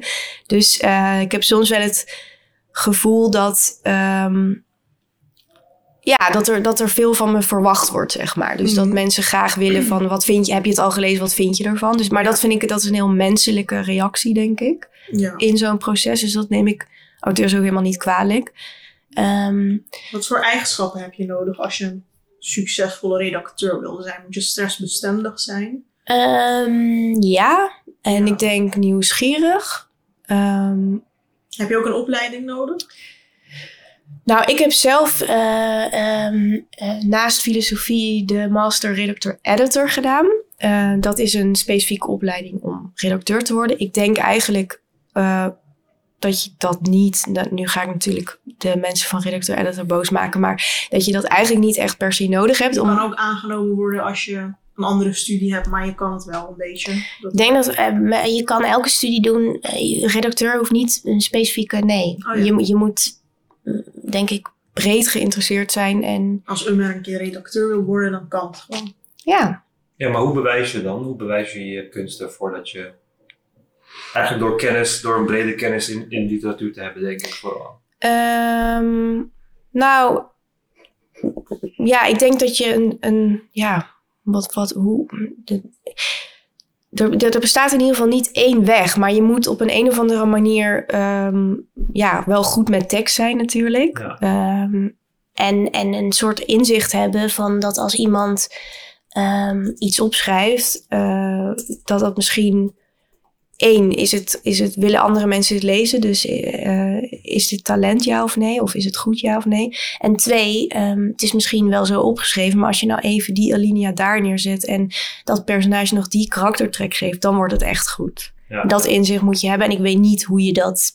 Ja, maar betekent dat, dat dat jij hele goede boeken kan schrijven nu je het allemaal weet? Nou, nee, dat is dus wel echt iets anders. Dus Ja. het is altijd makkelijker om kritiek te geven Exact. Dan om iets zelf te doen. Dus ik heb ook zeker, Ehm, Heb je Echt? dat geprobeerd dan? Schrijven. Wel. jawel, maar ik, ik heb daar niet echt per se verder ambities. Ik zie dat echt wel als twee verschillende dingen. Ja. Oh. Oh, wat gek. Ik zou dat toch echt... ja, dat zou je denken, hè? Ja, Ja. dat zou je denken inderdaad. Als je het zo goed weet, dan ga je het toch ook een keer Ja. zelf proberen, lijkt me. Nou, maar het is niet zozeer. Nou ja, kijk, als ik schrijf, dan heb ik ook een redacteur nodig. Dus Ja. ik kan niet, Mhm. niemand kan zijn of haar eigen redacteur zijn. weet Ja, ja. Ja. Ehm, dus schrijven is gewoon echt een. totaal andere. ehm, hand, ja. iets totaal Maar je anders. dan- zou denken, omdat je zoveel leest, dat je wel geïnspireerd raakt om misschien zelf ook te schrijven of zo. Ehm, nou, soms heb ik wel eens dat ik denk van. pff, dit kan ik beter of zoiets. Ja. ja. Eh, maar dan denk ik ook wel weer van ja, dat slaat nergens op om dat te denken. En ik denk dat als je redacteur bent, dat je toch een soort bescheiden. Je, je hebt altijd een bescheiden positie, want je staat altijd achter een auteur. Dus Ja. je kunt ook niet zeggen: dit boek is goed omdat er een goede redacteur of zo achter zit. Ja. Ik denk wel dat je op een bepaalde manier verschil kan maken, dat wel. Maar het is uiteindelijk toch de schrijver die het doet. Ja. Hm. Ehm, dus ja, op de voorgrond treden, ehm, dat doe je niet zo snel. En stel nou, jij weigert een manuscript en bij een andere uitgeverij is dat ineens een succes. Heb je dat meegemaakt? Hm, Tot nu toe nog niet, maar daar zou ik wel erg van balen. Ja. Word je daar dan op aangesproken of zo? Ja, volgens mij wel, toch? Ja, maar eh, je, je, je bent natuurlijk ook een team, dus dan hebben al die andere mensen dat ook gemist. ja. Ja, precies. En omgekeerd, als je iets goed vindt en het doet helemaal niks. Dat, Ja, dat, dat maak je ook mee. Dat is zeer frustrerend. En Ja. ehm, ehm, terwijl je weet dat het een goed boek is, maar Ja, soms je ook. krijgt ineens gewoon geen media aandacht. ja, want welk deel van het succes van een boek is om de kwaliteit van het boek? En welk deel is marketing? Een hele goede vraag. Ja, dat is een hele goede vraag waar volgens mij ook niemand een antwoord op heeft. Want als we het antwoord zouden hebben, dan zou uitgeven heel makkelijk zijn. Ja. En dan zou iedereen ook. ehm, het is zoveel Succesvol zijn? denk ik. Ja, dat denk ik ook. Ja. Het is moment. ehm, Wat er allemaal in het nieuws is op dat moment. Jij had het over Queen Elizabeth, die, waardoor jij werd ondergesneeuwd. Ehm, Precies. Eh, corona, ja of nee? Ehm, Gebeurt het wel eens dat we een boek dan opnieuw uitbrengen op een beter moment of zo? Om te kijken of je het dan wel beter Ja, een boek over Poetin, dat is nu helemaal, terwijl dat dan jaren geleden is. Van? Ehm, er is zo'n boek over Poetin, geloof ik, Ja. van eh Prometheus ook. En dat was dan jaren geleden uitgegeven en nu is het helemaal Ja, precies. Ja. Ja, omdat, omdat het nu speelt. Ja, nee, daar speel je zeker wel af en toe op in, ja. En ook eh, wat er ook wel eens gebeurt, is dat er bijvoorbeeld een nieuw omslag wordt gemaakt. eh, dat het weer op een bepaalde manier nieuw, nieuw in de boekhandel wordt gelegd. zodat mensen, Ja. ja, Ja. toch, ja. Maar hoe hou je zo'n kantoorbaan vol? Want het is toch, toch 9 tot 5 gewoon zitten op je billen. Dus je hebt echt heel veel bilspier nodig.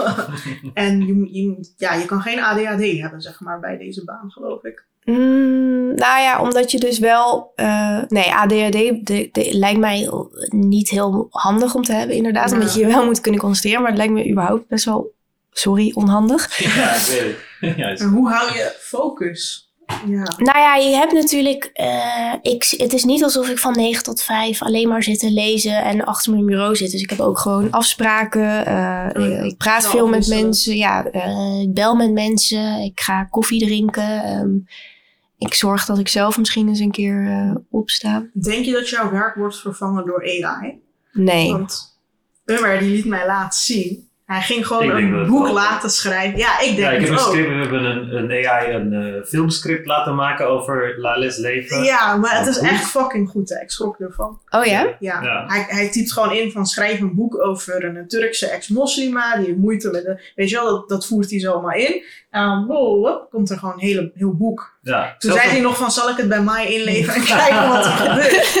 ja. Het is echt Ja, want ik wil dat wel proberen. Een heel boek laten genereren en dan gewoon bij een uitgever langs Ja, gaan. ja, maar dat moest je echt doen. Ik ben echt benieuwd. Nee, dat Maar het wel- gebeurt toch ook inderdaad dat er aan de andere kant van de wereld allemaal toneelstukken worden geschreven. dat je ook opdracht kan geven van maak dit toneelstukken. Ja, Ja, ja. Ja, ja, dus hadden een film. Dat wordt gewoon wel door echte mensen gedaan. Ik had gevraagd van, eh, aan die AI van maak een filmscript over een Turks meisje die Lale Wiel heet, bla bla bla. En dan staat er echt van scene one, balcony of zo. Ja, Lale Maar het is echt gek, hè? Ja, en dan was het een heel verhaal over hoe Lale uit wil gaan, maar haar, haar moeder eh, eh, eh, geeft er geen toestemming. Dan gaat ze stiekem en dan komt de moeder erachter dat ze toch is gaan. Echt zo'n korte Ja. film. Ik dacht van, En je kan het zelf gewoon natuurlijk een beetje aanvullen en Mhm. bewerken Ja, hier en ja. daar. Maar dan heb je echt een boek. Eh, Het heeft gewoon 500 pagina's voor jou Ja. Ja. weet je wel. Ja, er, er is laatst een wetenschappelijke paper uitgebracht waarbij de co-author was een AI. ja. En wat die had de tekst geschreven. Ik denk dus dat jouw baan binnen 10 jaar uitgestorven is. Ik denk niet, ik denk Ja, niet ik denk, tien jaar. ik denk, ik denk het 10 niet. jaar? Ik denk niet binnen tien jaar, waarschijnlijk wel een beetje langer, maar eh,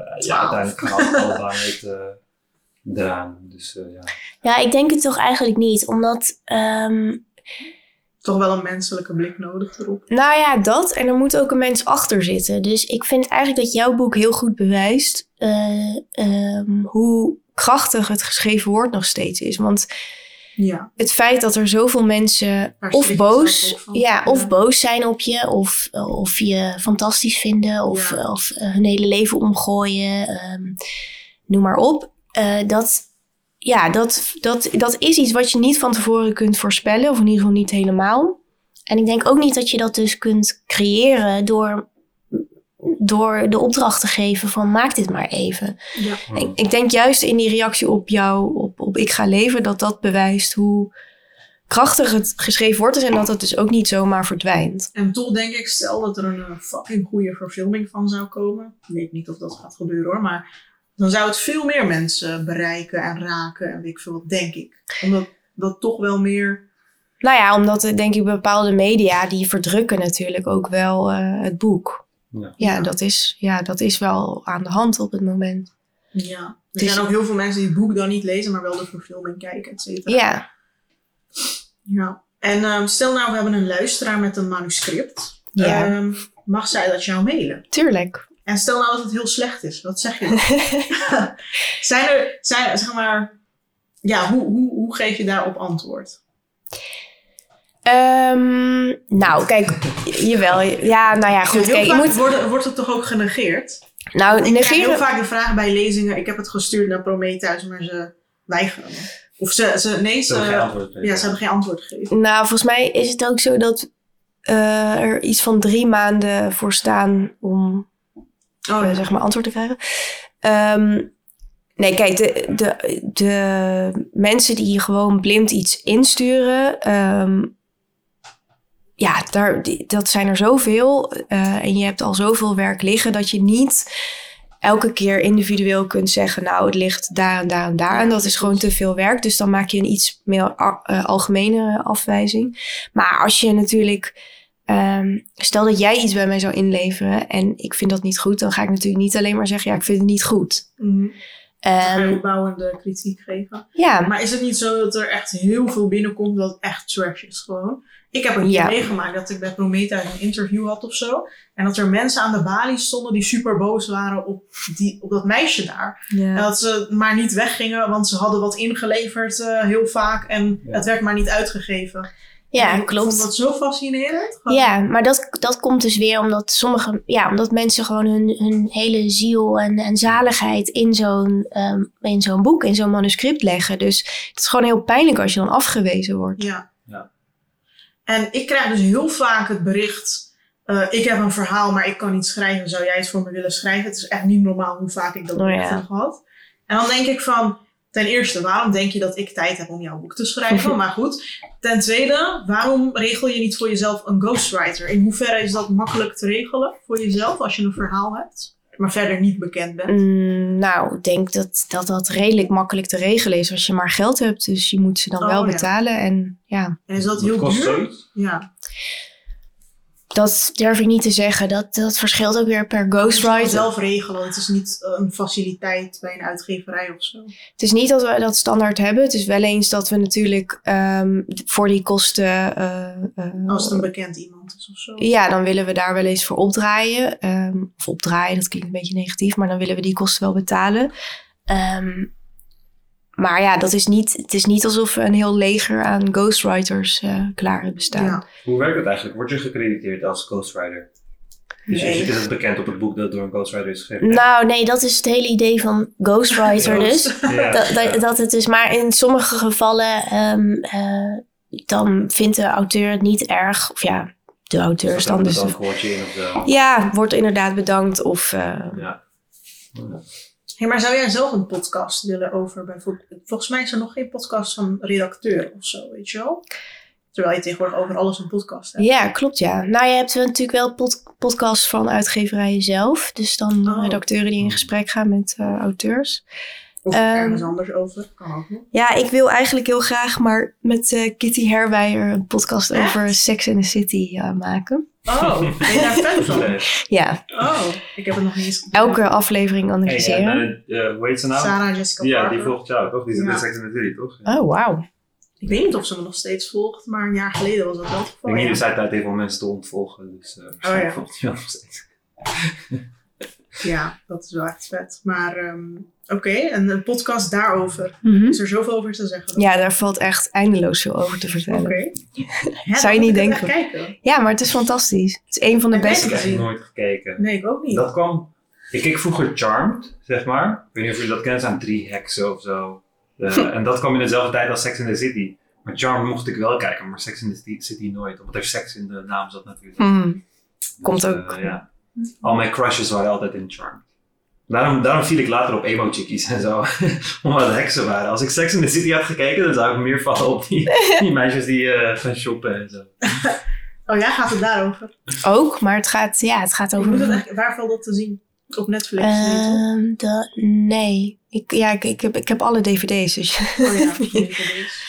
Dat ja, niemand. Maar ik heb ze wel. Ik weet, ik ben dus zo onhandig met van die illegale filmsites en zo. Dat ik Oh, ik doe het alleen maar. Ik Ja. heb nog nooit in mijn leven betaald voor Netflix. Nou, dan kan je ook wel Sex in the City Ja, ik kan wel voor je alle seizoenen downloaden als je wil. Oké, doe dat maar. Ja. Ja. ik wil het wel zien. Ik ben altijd op Netflix eindeloos aan het kijken wat ik nu ga weer gaan kijken en alles stelt gewoon teleur. Ja.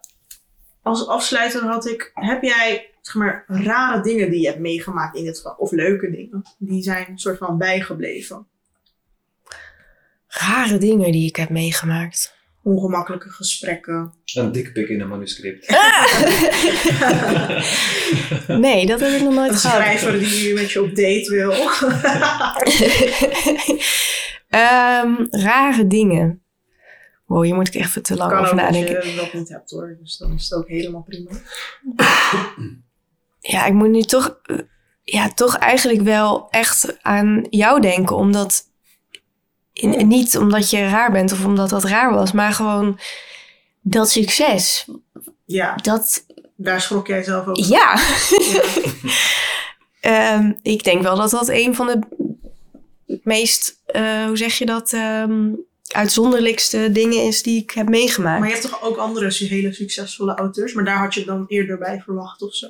Mm, nou, bijvoorbeeld Die Carter was inderdaad, was en is een, is een groot succes. Ex-commando. Ja. Ja, ehm, is een groot succes. Alleen, dat was niet zo persoonlijk. Dus bij jou was het natuurlijk, eh, Ja. ja, stond, ging het echt over jouw leven en ehm, eh, alle gevolgen die dat had voor je leven. Ja. En, en nog steeds heeft met Maar mijn boek is dus echt enorm geliefd bij jongeren, valt me op. Ja, maar dat, is, dat vind ik dus ook zo bijzonder. Ja, dat ik er, ook. Het is gewoon bij elke boekhandel krijg ik te horen, door jou, eh, bij jou komen er alleen maar jongeren die gericht vragen om jou ja, Dus- dus als ik bij scholen langs ga, altijd die jongeren allemaal enthousiast en zo. En bij ouderen heb ik juist wel vaak ook kritiek. Zeg maar, Mhm. van, oh ja, ik vind je verhaal wel moedig, maar ik kom er niet doorheen. Ja. Zo, Weet je wel? Dus dat valt mij ook, eh, dat, dat stemt me wel een soort van hoopvol of zo. Want blijkbaar zijn er heel veel jongeren die gewoon nog van goede boeken houden. Alleen het moet wel aansluiten bij hun belevingswereld. ja, precies. Nou ja, ik hoop dus ook, want als je ziet hoeveel jongeren er nu van school komen die dus niet, eh, die nog niet een bijsluiter van paracetamol of zo eh, kunnen, kunnen Ja. lezen. Ja. Die ontlezing is natuurlijk echt, eh, dat gaat een gigantisch probleem worden. En Het is, Is dat echt zo, die ontlezing? ja, Ik had laatst dus een artikel gezien, volgens mij, eh, op YouTube of zo, waarin ze het hadden over dat er TikTok-communities zijn waarbij ze boeken, eh, Ja. Oh ja. waarbij ze Booktalks. boeken proberen aan, ja, booktalks inderdaad, en dat er wel voor een kleine opmars heeft gezorgd in jongeren die boeken Een hele grote lezen. opmars geloof ik. Ja. ja, het zijn vooral Engelstalige boeken die, eh, Ja. Ja, Dat, getold vind, in dat vind ik heel interessant om die nieuwe technologie te gebruiken om die oude een beetje te promoten. Want eh, ja, dat, dat, dat is heel, als je gewoon even 15 seconden uit een boek eh, voorleest, wat Mhm. heel spannend is, dat werkt veel beter qua marketing dan eh, ergens op de radio verschijnen of Ja, zo, weet je. nee, dat klopt. Ik vraag me altijd af waarom die Engelse je- jeugdboeken, of young adult noemen ze dat volgens mij, waarom zijn die tien keer leuker dan de Nederlandse? Dat is echt zo. Ik heb de hele Twilight reeks gelezen toen ik derde, dat is echt zo'n Oh, ik girl lees ding. nooit fictie. Maar mijn vriendin van toen, ja, het is echt romantische vampieren of zo. En dat was voor mij, ik dacht echt van, ik begrijp wel waarom dit heel succesvol is. Ja. de verfilmingen en weet ik het allemaal. Dus eh, Ik heb van die John Green heel veel gelezen. Oh ja. Fault in Our Stars, dit, dat en zo. Maar ook de... hij is dus een van mijn grootste idolen. Want hij en zijn broer Hank Green ja. zijn de twee grootste educatieve content creators op het internet. Oh ja, We hij hebben heeft dus een- SciShow en eh Crash Course. Nou, Ja. wat goed. En het is zo'n internet. goede schrijver. Ja, ja, Ja. ja. ik hou echt van hem. Ja. En eh, Catcher in the Rye en zo. Ik weet niet dat Ja. kent, maar dat is ook echt super. Ja. Ja, Dat, dat boek is bekend omdat het altijd eh, in de zakken werd gevonden van eh seriemoordenaars. En, eh, Echt? ja. Oh. ja. ja, maar het is een goed boek. Ja. Kijk, mijn broertje houdt bijvoorbeeld helemaal niet van boeken, maar die leest hij dan weer wel, weet je wel? En Nederlands, ja, dat is gewoon niet cool of niet leuk. Ik kan geen. Nederlands lezen, dat kan ik echt Nee. niet. Dat lukt me echt niet. Het laatste Nederlands boek dat ik heb gelezen is ja, jouw boek en daarvoor Roald Dahl of zo, toen ik acht was. Weet, weet, je waar dat, ja. weet je waar dat door komt? Nou? Nee, dat vraag ik Oh. Weet, weet, weet jij... Ja, dat is een domme vraag. Nou, vertel mij. Nee, nee, nee, maar kan je uitleggen waarom... Ja, ja, ja. Ja, echt. eh, Ja, ik weet het niet. Ik heb, ik, heb, ik heb vanaf een jonge leeftijd. Kijk, ik begon heel jong op het internet, tien jaar. En toen, ik was tien jaar oud. En in mijn tijd. Jezus, dat klinkt oud. In mijn tijd had je niet zoveel Nederlandse content. Het was gewoon allemaal Engels. Mhm. En de dingen die ik op tv keek, was destijds ook. Zelfs de tekenfilms waren met ondertiteling. Dus het, ik, ik werd gewoon, ja, ik werd daarin een beetje meegetrokken. En toen ik meer in Engelse communities ging, in, meer in internetcultuur, zeg maar, wat, wat dieper erin ging, was alleen maar Engels. En daarna ook toen ik ging werken, toen merkte ik van, hé, hey, ik heb een kut slaapritme. En dat, dat stemt precies goed af met Amerika qua tijdzones. Dus toen ging mijn werk ook altijd daar doen, weet je, mijn online werk. Ja. En daardoor heb ik gewoon een veel grotere liefde voor Engels gekregen. Maar ligt dat dan dus aan de, de, taal echt daadwerkelijk? Of ook omdat er ik merk iets vooral wordt... dat de laatste paar jaar dat ik ook eh, zeg maar, steeds meer in het buitenland heb gewoond, dat ik de taal steeds minder leuk eh, vind. Mhm. En ook dat in mijn hoofd, als ik zinnen formuleer in mijn hoofd, dat het heel vaak in het Engels gebeurt. En dan doe ik het Ah, ja. in het Nederlands. Dat merk ik aan de fouten die ik maak. Mhm. Dus ehm, ja, ik, ik weet het niet. Maar ik heb ook altijd gehad dat als er een Nederlandse vertaling van een boek is, dat ik, eh, dat ik sowieso bijvoorbeeld eh, alle boeken van eh Yuval Noah Harari heb ik echt in het Engels moeten Ja. lezen. Want in het Nederlands is het gewoon niet hetzelfde. Nee. Nou, ik vraag me af hoe jouw boek in het Engels gaat zijn. Daar, daar ga je het grote verschil kunnen zien. Want dan is echt een Nederlands boek dat naar het Engels wordt vertaald. Dus ik vraag me af Ja. hoeveel van de, de meaning nog, eh, nog, nog bewaard blijft. Ik Ja. vraag het me ook echt af. Ja, die Duitse vertaling is er. En van mensen die Duits en Nederlands spreken, hoor ik wel dat er een paar foutjes en zo in zitten. Ja? Ach ja, je komt er zelf nooit achter als je niet spreekt. Maar ja, Engels spreek ik wel, dus dat kan ik dan wel zelf checken. Ja, precies. Ehm, ja, ik vond dat een hele goede vraag van jou. Van in hoeverre heeft de kwaliteit of de inhoud ermee te maken dat iets een succes wordt? Mhm. Er is dus Ja. zo'n film die ik laatst heb gekeken met Chantal Jansen. Ken je dat? Met die schrijver die gaat doen alsof zij het heeft geschreven.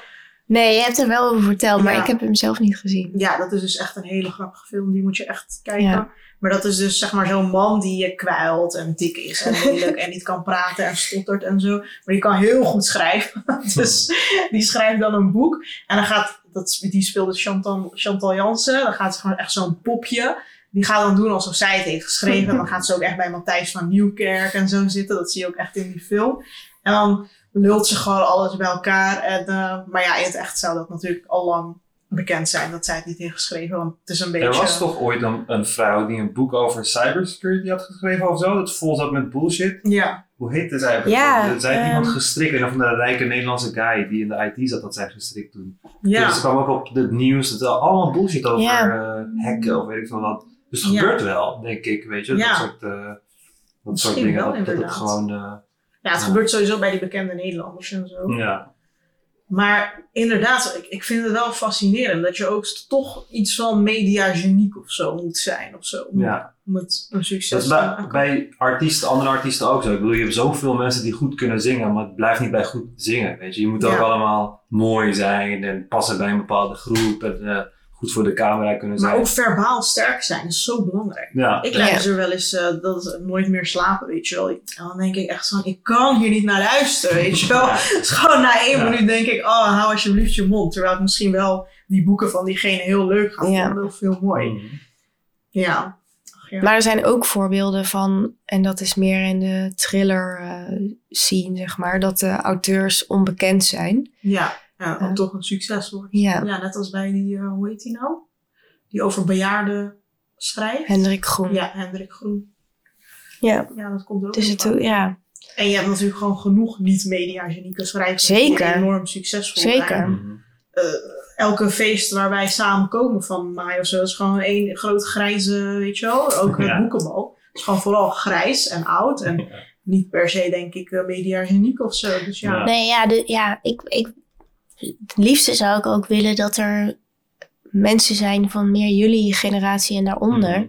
Eh, Ja. Ik ben iets Er zijn ouder heel weinig jongere schrijvers. Ja, die, die gaan schrijven, omdat dat natuurlijk, ja. Er schrijven wel meer, veel mensen, maar ik denk dat ze het, het is heel amateuristisch. Dus mensen schrijven op blogposts of zo. Je hebt Wattpad, ik weet niet of jullie dat kennen. Mhm. Dat is op internet echt dat mensen gewoon hele fanfiction schrijven over van alles en nog wat. Dus het bestaat wel, maar het is vooral op nieuwere media, denk ik.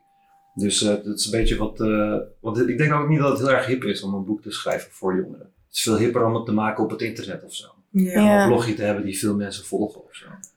ja, maar voor jou was dat niet zo, toch? Ja. Nee, ik zou het echt enorm cool vinden om een boek op je naam te hebben. Ik denk dat jij sowieso heel veel mensen hebt geïnspireerd die op, gewoon op dit moment nog steeds een boek schrijven, omdat ze het bij jou hebben gezien dat het wel kan. Weet je, dus Ja, de, ik de hoop komende het. jaren kunnen we dat waarschijnlijk wel verwachten. Ja, Ja. ik hoop het echt. Ik en vooral ook met zo'n verhaal of zo. Dus ja, Ja. dat hoeft dan niet weer per se hoor, maar ik hoop het. Hé, maar wanneer kunnen we dan je podcast met Kitty verwachten? Of, of is dat niet een concreet? Nou, het is niet heel concreet. Heel, heel af en toe hebben we het erover. Maar ga je, ga je het echt doen? Of? Nou, wie weet. Oké. Heb je misschien projecten of dromen of plannen voor de toekomst? Of een auteur die je nog heel graag wil? nou, dat zal je dan denk ik niet weggeven. Nee, precies. Ehm, nou, ik denk dus wel eh, dat op het moment, op dit moment, mijn grootste droom, nou, dat klinkt meteen zo, eh, zo heftig, maar eh, is toch die, die jongere mensen bereiken. Daar Ja. ben ik wel echt, dat, ja. Ja. En die benader je ook veelvuldig. Nou ja, die, of ik ben te oud aan het worden, maar Moeilijker te vinden, denk ik. ja, die zijn echt moeilijk te vinden. Hmm. Ja, ik herken dat wel. Je moet die boer Ejoep een boek laten schrijven. Ja, ik zie dat je hij Ja, fascineert me Ja, wel. die boer Ayoub inderdaad. Dat dat is, hij is echt zo'n mooie verbindende Marokkaan, weet je. Echt Ja. een mooie, mooie jongen. Kennen jullie hem? Nee, maar ik had Nee. laatst een eh, soort van lezing en hij zou dan na mij komen daar, Mhm. maar ik had hem niet ontmoet. Oké. snel weer naar huis. Maar ja. Zou hij vinden van het stikstofprobleem? Hem uitnodigen en over stikstof praten. Hoe lang zijn we al bezig? Eh 1 uur 15 minuten. Oh ja. Dus eh. Nou, dankjewel Geen dank. voor dit eh interview. Jullie bedankt Ja. voor de uitnodiging. Waarom eet niemand wat? ja, je bent al de hele tafel gevuld. Ja. Maar eh, ja. En ehm, ja, ik ga hierbij afsluiten. Ehm, en dan zien we elkaar zo meteen weer. Of blijf, blijf je zitten voor het volgende, voor de Ja, volgende video? leuk is. Ja? Ja. Ja. Oké, ja, is gaan we over de actualiteiten hebben. Ja. Ehm, ja, vergeet niet te liken, te commenten, de Telegram chat te joinen. En eh, ja, volg ons op Twitter, TikTok en Instagram. Oh, waar kunnen ze jou vinden op Instagram als ze iets willen sturen? Oh ja, heel belangrijk. Eh, onder Sophie Verhappen. Sophie Verhappen, ja. Oké, ja, we doen het wel in beeld. Ja, komt goed. Tot de volgende keer. Doeg.